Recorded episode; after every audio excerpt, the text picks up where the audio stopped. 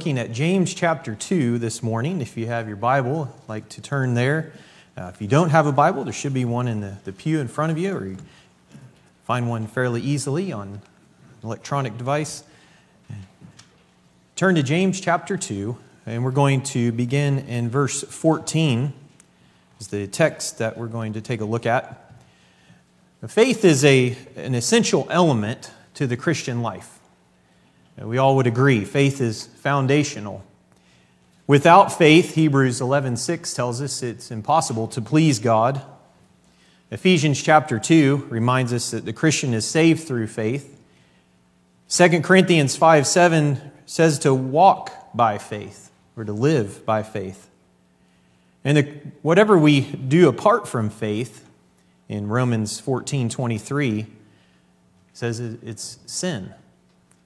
Anything that we do apart from faith is described as sin, according to Romans 14 23. However, it's important for us to, to realize in this large, vast subject of faith, this discussion about faith, that there's different kinds of faith, according to what James says. Only one kind of faith is a saving faith.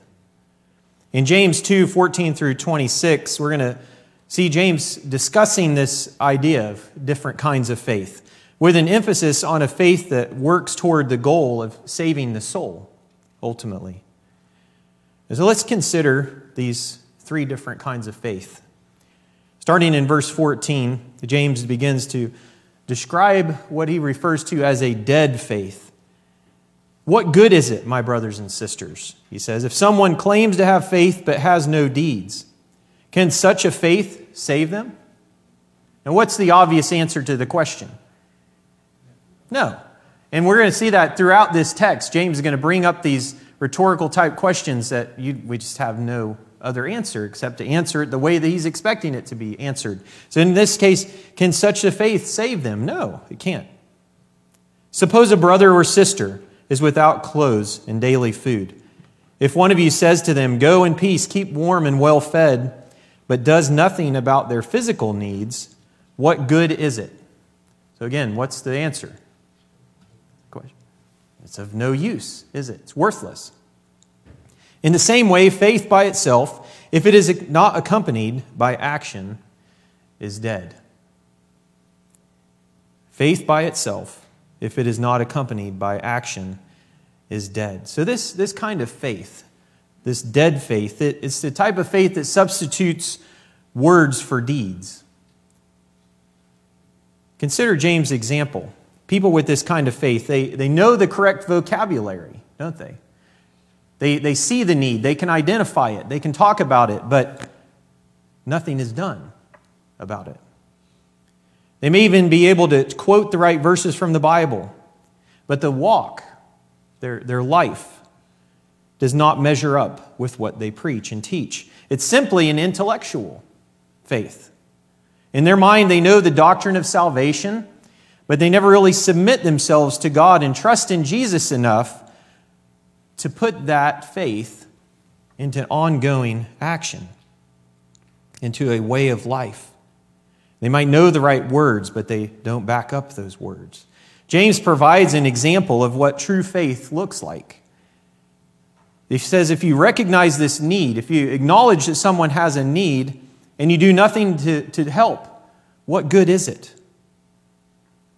No one claiming to be a Christian would leave their brother or sister in a dire state of need. And similarly, no Christian can claim to have faith in Christ if they are unwilling to live in obedience to Him, because that type of faith is worthless. Just like an idle man is worthless or without value, the idle faith is as well. The idle person accomplishes nothing. From the moment they decide to get up and work, though, they finally become useful. As long as our faith is by itself, it's useless. We can equate this idea to the church as a whole. Churches that are stagnant and idle tend to be dying congregations. As soon as they start to do something, worthwhile for the kingdom. They see new life and they're no longer viewed as worthless. James asks a question here Can such a faith save him? The expected answer to this question, as we talked about, was it's absolutely not. That kind of faith cannot save him. So, any declaration of faith that does not result in a changed life and good works is a false declaration of faith. It's a dead faith, a counterfeit faith that lulls the person into a false confidence of eternal life. This is why many who simply say the right things won't be in heaven. Remember what Jesus said? Many who say to me on that day, Lord, Lord, haven't we prophesied in your name? Haven't we done all these wonderful things in your name? And what's Jesus going to say? Depart from me. I never knew you. What James is trying to get across to the reader is that our salvation is something that we continually work on. Yes, we are saved by the blood of Christ. When we have an obedient faith, in obedience, we've submitted to confessing Him, repenting of our sins, being immersed into Christ for the forgiveness of sin and the gift of the Holy Spirit. Yes, we are saved by the blood of Christ. But that's not where the Christian life stops. That's where it begins. That's where the, this walk of obedient faith begins.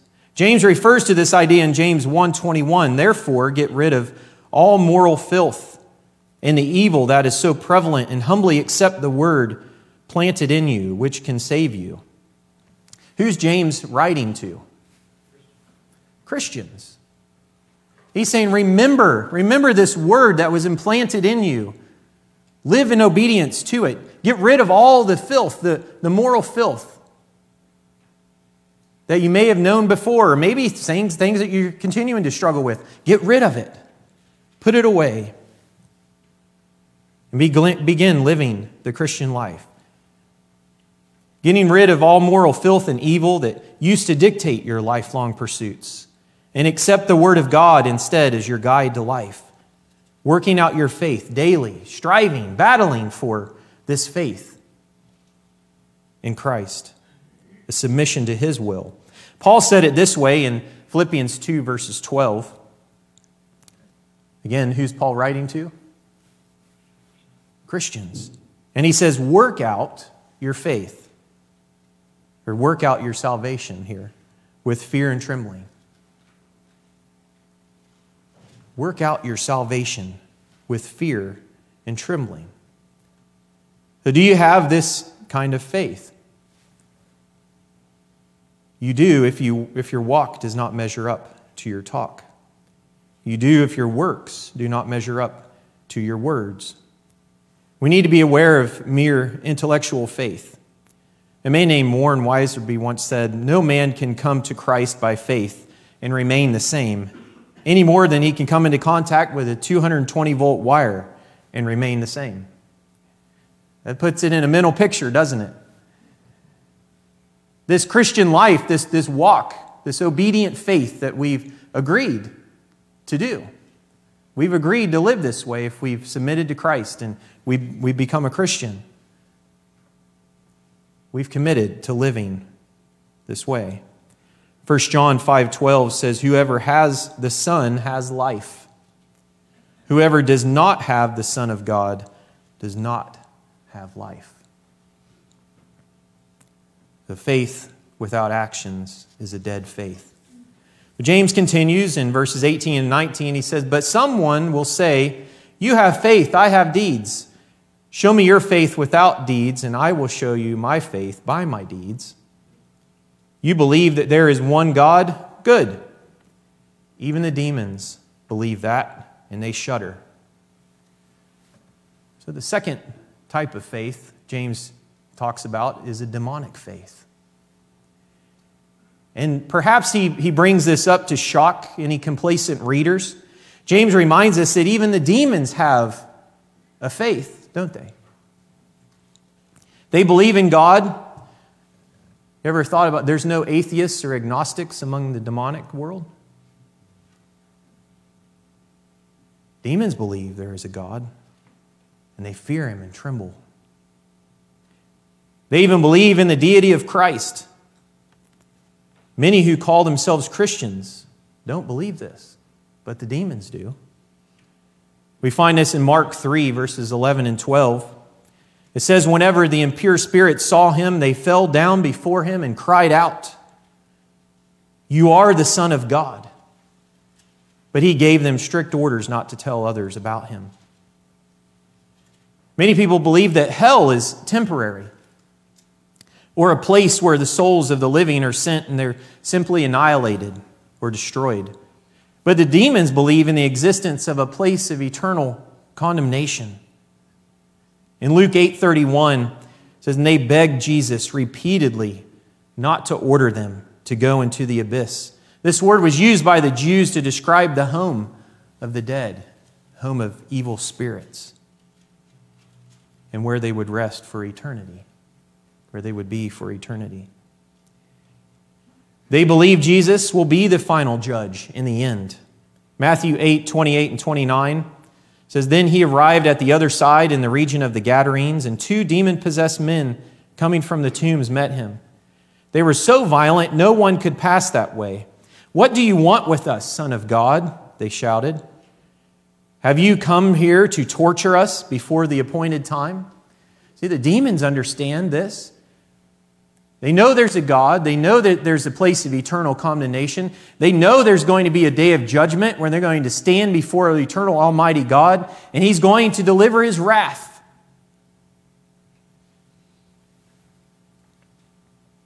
They know that Christ will one day send them to a place of eternal torment. Their judgment has already been determined. What kind of faith do demons have? Seen that the person with the dead faith was convinced by their intellect. Well, the demons believe that they are also affected emotionally. They not only believe, but they, they tremble the very thought of the Son of God. Can this kind of faith save? No, obviously not. Or the demons would be able to be in heaven. People can be enlightened in their mind, they can be even stirred in their heart, and still be lost forever. True saving faith involves something much more, something that can be seen and recognized a changed life. A faith accompanied by doing the will of God. Being a Christian involves trusting Christ and living for Christ. You first receive this life, then you reveal that life to others. Do you have that kind of faith? You do if you simply believe the right things and you feel the right things. You do if your service to God does not go beyond intellectual adherence or having emotional experiences when you're with the church. Thus, James has introduced us to two kinds of faith that can never save in and of themselves a dead faith and a demonic faith. And he closes this section by describing in verses 20 through 26 the only kind of faith that can save. And he says, You foolish person, do you want evidence that faith without deeds is useless? Was not our father Abraham considered righteous for what he did when he offered his son Isaac on the altar? You see that his faith and his actions were working together. There's, there, that's the, the sum of what James has been talking about. The actions and the, the, work, the faith and the actions working together. His faith was made complete by what he did, and the scripture was fulfilled that says Abraham believed God and it was credited to him as righteousness. And he was called God's friend. And you see that a person is considered righteous by what they do and not by faith alone. Now, just an interesting side note, and many of you have heard this before. This is the only place in the Bible where faith alone appears. And consequently, what is James talking about? You're not saved by faith alone. In the same way, was not even Rahab the prostitute considered righteous for what she did when she gave lodging to the spies and sent them off in a different direction? As the body without the spirit is dead, so faith without deeds is dead. So, this last type of faith James is describing is a, is a dynamic faith, a faith that saves. What kind of faith is this? We know from other passages that such faith is based on the Word of God. Romans 10 17 tells us that faith comes by hearing, hearing the Word of Christ. The dynamic faith also involves the, the whole person. See, it involves the intellect, it involves the mind and the emotions, but it also involves the will. The will to live a life that God wants us to live a will that acts upon the truth. True saving faith then always leads to action. It's, it's not simply an intellectual assent or contemplation, it's not just an, emotional response to maybe what we've heard. It's the sum of what we know concerning the truth, plus the truth that convicts us and leads us to be obedient. And in doing so, we will want to do the Lord's will. To illustrate this point, James refers to two well known individuals in the scripture Abraham and Rahab. And he really probably couldn't find two more polar opposites when it comes to individuals. Abraham, he's the, the father of the Jews. Who's Rahab? A Gentile prostitute. Abraham, he's a godly man. Rahab's been a sinful woman. Abraham was the friend of God, the scripture tells us. Rahab had belonged to the enemies of God. What did they have in common? James wants us to understand they both demonstrate a saving faith. Abraham demonstrated his faith by his works. Was not Abraham considered righteous for what he did, James says, when he offered his son Isaac on the altar? What more could he have done to show God that he had great faith in him? Turn to Hebrews. There's an interesting one, just turn one book back, just a few pages back, Hebrews chapter 11. There's an interesting interlude in this discussion of the great heroes of the faith in Hebrews chapter 11. Abraham's mentioned there and some of the great things that he did. But the Hebrew writer comes back to Abraham in, in verse 17 and he says, By faith, Abraham, when God tested him, offered Isaac as a sacrifice. He who had embraced the promises was about to sacrifice his one and only son. Even though God had said to him, It is through Isaac that your offspring will be reckoned. Abraham reasoned that God could even raise the dead. And so, in a manner of speaking, he did receive Isaac back from the dead. Abraham had such great faith. He knew if God does want me to go through with this, if I, if I do have to literally sacrifice my son to be obedient to the will of God, what did Abraham believe? Because God had already promised him. He believed that he could bring him back from the dead. Not only did, that he could, that he would because God's going to fulfill his promise. We have many great and wonderful promises through Christ. Many promises that God has, has given to each one of us who submit to his will, who are living our, our, our faith out through our actions on a daily basis. We want to make sure that we partake of those promises one day. Have, have a dynamic faith that understands that. Rahab demonstrated her saving faith by her deeds as well. James says, Was not even Rahab the prostitute considered righteous for what she did when she gave lodging to the spies and sent them off in a different direction? Consequently, Rahab's also mentioned in that Hebrews 11 chapter. She had a dynamic faith.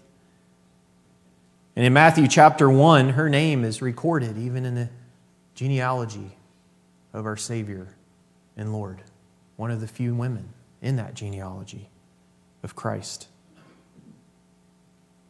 So we learn from this passage that faith without works is dead.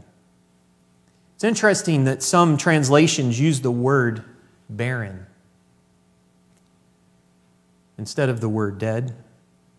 This word for barren comes from the original word, which means to be unemployed or idle, as if there's a barren field that hasn't been worked. What happens to a field when it sits and lays idle and the farmer doesn't do anything?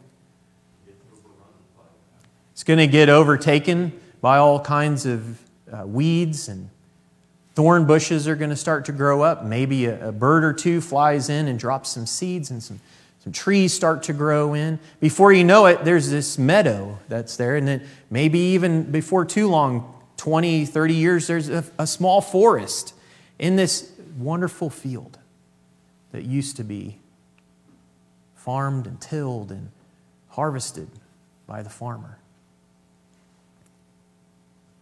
James wants to get across this idea. It's the same thing with your faith. If your faith and your actions are not working together on a daily basis, it's going to become a barren place, a useless place. In other words, it's a useless exercise to have a faith that does not express itself in obedience to Christ. A complete and dynamic faith requires a change in our priorities, a change in our pursuits, a change in our purpose for living. It's important that each professing Christian examine their own heart and life and make sure that, that we possess a true saving faith. That's a dynamic faith. Satan's the great deceiver. And one of his greatest strategies is imitation. If he can convince a, a person that their counterfeit imitation faith is a true faith, then he has that person in his power. He's won them over to his side. That's all he has to do. Here's some questions to ask ourselves to examine our faith. Questions we should on, on a regular basis. Was, was there a time, or are there times, that we honestly realize that, that we're a sinner and we admit this to ourselves and to God? Was there a time when our heart was stirred to flee from the wrath of God? Have we ever been convicted of our sins? Do we truly understand the gospel that Christ died for my sins, for your sins, and rose again? Do we understand that truth and confess it. That we cannot save ourselves. Did I sincerely repent of my sins? Do, do I continue to repent of my sins and turn away from them? Do I hate sin and fear God? Or do I secretly love sin and want to enjoy it? Have I trusted Christ and Him alone for my salvation by responding to the commands that He has given? Have I confessed my faith in him and been baptized for the remission of my sins, as he and his apostles commanded? Has there been a change in my life? Do I serve God and make him my priority, or my works occasional? Do I seek to grow in the knowledge of the Lord? Can others tell that I've been with Jesus? Do I have a desire to share Christ with others? do my actions show that I'm ashamed of him? Do I enjoy the fellowship of God's people? Is worship a delight to me? Am I ready for the Lord's return, or will I be ashamed when he returns for his church? To be sure, not every Christian has the same degree of faith. Those who have had more time to grow should be stronger in their faith, and they should bring others along in this journey. And may our prayer be similar to the prayer of the psalmist Search me, God. Know my heart. Test me. Know my anxious thoughts. See if there is any offensive way in me, and lead me in the way of everlasting. If that's your desire today, to live in obedience to Him, to have a dynamic faith. We're going to offer that opportunity today for you to follow Him. If you're willing to submit to the will of our Lord and His commands in Scripture, if you believe in Him, you're willing to confess Him and, and repent of your sin, you're willing to be, to be immersed in water for the forgiveness of your sins and the gift of the Holy Spirit, we can make that possible today. That is your desire. If you want to study more, if you, want to, if you say, I, I need to know more about what the Bible says, please let us do that with you as well. We'll make time to do so. This is the most important decision that any of us will ever make.